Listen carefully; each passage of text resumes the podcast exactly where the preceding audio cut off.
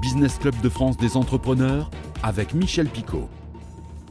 Soyez les bienvenus dans le Business Club de France des entrepreneurs. Tout de suite, le sommaire. Notre invité cette semaine, Loïc Tamarel, cofondateur de l'entreprise charentaise Euricam, qui propose des solutions technologiques pour éviter les erreurs médicamenteuses.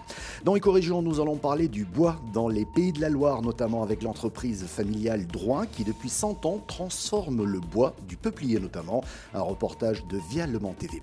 Nous irons aussi dans les Hautes-Pyrénées, dans une fabrique de fûts et de barriques pour des vins d'exception, un reportage de Via Occitanie au cœur de la fabrication. Enfin, le rendez-vous du médiateur des entreprises et une question centrale aujourd'hui pour Pierre Pelouzet, comment faire baisser les retards de paiement? Soyez les bienvenus. Bonjour Loïc Tamarel. Bonjour Monsieur Picot. Merci d'avoir accepté euh, notre invitation. On va parler d'Orecam et de vos solutions contre les erreurs médicamenteuses. Je on va le détailler, hein, bien entendu. Euh, mais attention, je ne voudrais pas ici faire un, un débat dans le cadre, je dirais, d'un climat un peu pour, contre, euh, vaccin, pas vaccin. Ce n'est pas le but de, l'émission. L'idée, c'est parce que c'est nouveau, parce que c'est inquiétant, ça fait peur, et donc il y a des réactions un petit peu, euh, un petit peu hostiles. Moi, ce qui m'intéresse, une fois que cette précision est faite, ce qui m'intéresse, ce sont les solutions. Et vous avez énormément travaillé, vous, dans ce sens-là, puisqu'on va détailler effectivement ce que vous faites, mais vous avez mis en place des j'ai presque envie de dire, c'est quoi? C'est des, des poches intelligentes pouvant transporter certains produits? En fait, non. Nous, on, va, on a créé un assistant qui s'appelle Drugcam, et en fait, qui va vraiment aider les préparateurs en pharmacie dans la fabrication de ces poches, des poches de, perfusion notamment. D'accord. C'est-à-dire qu'aujourd'hui, les, les, préparations médicamenteuses en fait, euh, sont, euh, sont faites de manière artisanale. Mais on estime, voilà, c'est le parti que l'on a pris chez Euricam, on estime que l'humain reste le meilleur outil pour pouvoir les préparer. Sauf que vous imaginez bien, qui dit humain dit facteur humain, donc dit possibilité d'erreur. Donc du, coup... Euh, Alors, juste que je comprenne bien, vous travaillez notamment sur des, sur des produits destinés, euh, je dirais, euh, à la lutte contre le cancer, hein, voilà, pour l'anesthésie également.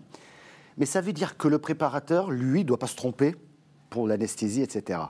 Euh, mais vous apportez quel type de solution? C'est-à-dire tel dosage? Parce qu'il y a de l'intelligence artificielle là-dessous aussi. Euh, que, fait finalement votre solution pour aider le préparateur? Puisque c'est quand même lui qui, va faire le dosage au final. Tout à fait.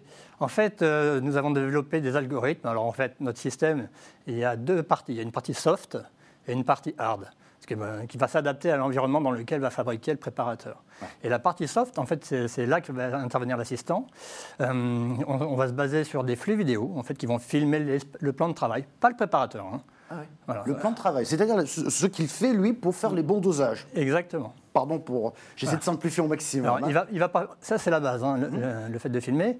Mais en, en, plus de ça, vous avez un logiciel interactif qui va afficher des directives dynamiques et qui vont se mettre à jour au fur et à mesure de l'avancement de la recette en fait, de fabrication.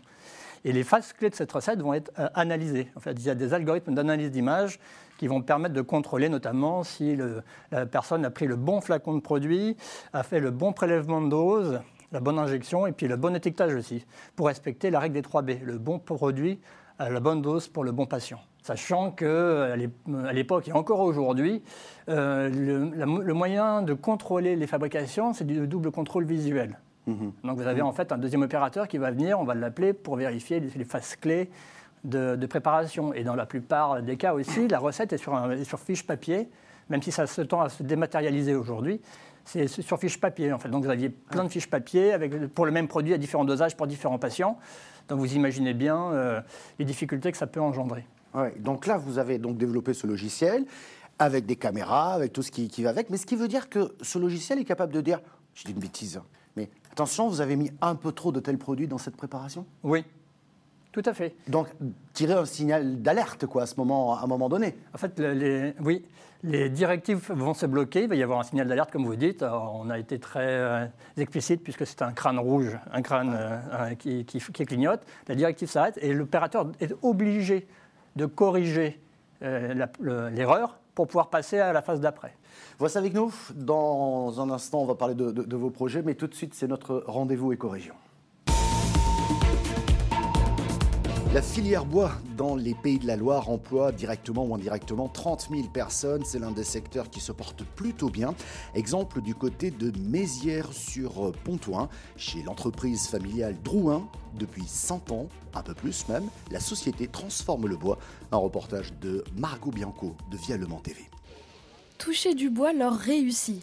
La société Drouin fait partie des 7000 entreprises de la région à valoriser le bois Panneaux contreplaqués, mobilier pour véhicules ou meubles de stockage, le matériau naturel a de beaux jours devant lui.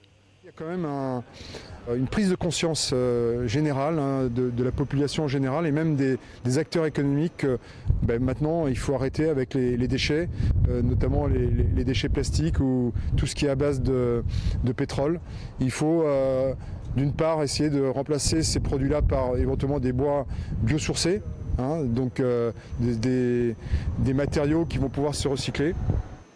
La société se fournit à 95% de peupliers dans un rayon de 120 km. D'ici 2023, l'entreprise souhaite investir 6 millions d'euros pour moderniser ses lignes de production. Parlons toujours de la filière bois dans les Hautes-Pyrénées cette fois-ci, à Tri-sur-Baïse, 1000 habitants, dont la famille Canadel, qui depuis 4 générations fabrique des fûts et des barriques pour des vins d'exception. Un reportage de Sarah de Via Occitanie. Voilà, alors le chêne français, la particularité, c'est que justement, il est micro-poreux. Et en même temps, en suivant les fils du bois, on arrive à le rendre étanche. C'est un peu la magie du chêne. C'est en débitant ces chênes vieux de 200 ans que l'entreprise Anna Sélection confectionne des barriques d'exception, une matière première que la tonnellerie des Hautes-Pyrénées va chercher dans tout l'Hexagone en fonction des demandes de ses clients. Nous parcourons toute la France euh, avec six acheteurs euh, pour trouver les meilleurs chênes et les estimer. Nous achetons aussi du chêne dans le sud-ouest, évidemment, hein. mais nous achetons aussi dans le centre, dans, dans les Vosges, dans la région parisienne. Et comme tous ces bois dégagent des arômes différents, selon la demande du client, nous nous adaptons à ce que souhaitent nos clients euh, partout dans le monde. Sur ce site de production à Tri-sur-Baïse, la société Anna Sélection fabrique des barriques de A à Z et c'est unique en France. Entre la sélection de la matière première, le séchage du bois et la chauffe, euh, ces trois, ces trois éléments-là font qu'un tonneau va être euh, de très haute qualité. Chaque jour, une trentaine de fûts est confectionnée dans l'usine selon un cahier des charges précis Ici, ces tonneaux vont accueillir des grands crus bordelais, car à chaque chaîne, ses arômes. Et notre invité aujourd'hui, Loïc Tamarel, le président euh, d'Eurecam, euh, entreprise basée à La Rochelle, hein, c'est bien ça, et qui conçoit des solutions technologiques intelligentes pour éviter les erreurs médicamenteuses. Et là, vous avez poussé le bouchon très très loin. Parce que là, vous, vous lancez, enfin, vous avez lancé quand même une solution. On en a parlé tout à l'heure qui permet, je ne sais pas quel taux vous êtes capable, mais qui permet de réduire considérablement les erreurs médicamenteuses. Oui. Et vous disiez que ça touche 18 000 personnes en France chaque année.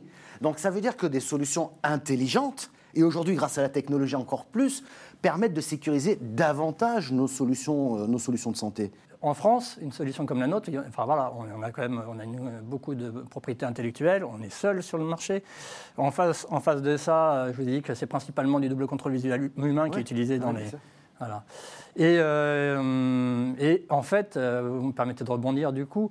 Aujourd'hui, en fait, notre technologie, nous cherchons effectivement à la déployer dans d'autres domaines que l'oncologie. Vous anticipez ma prochaine question.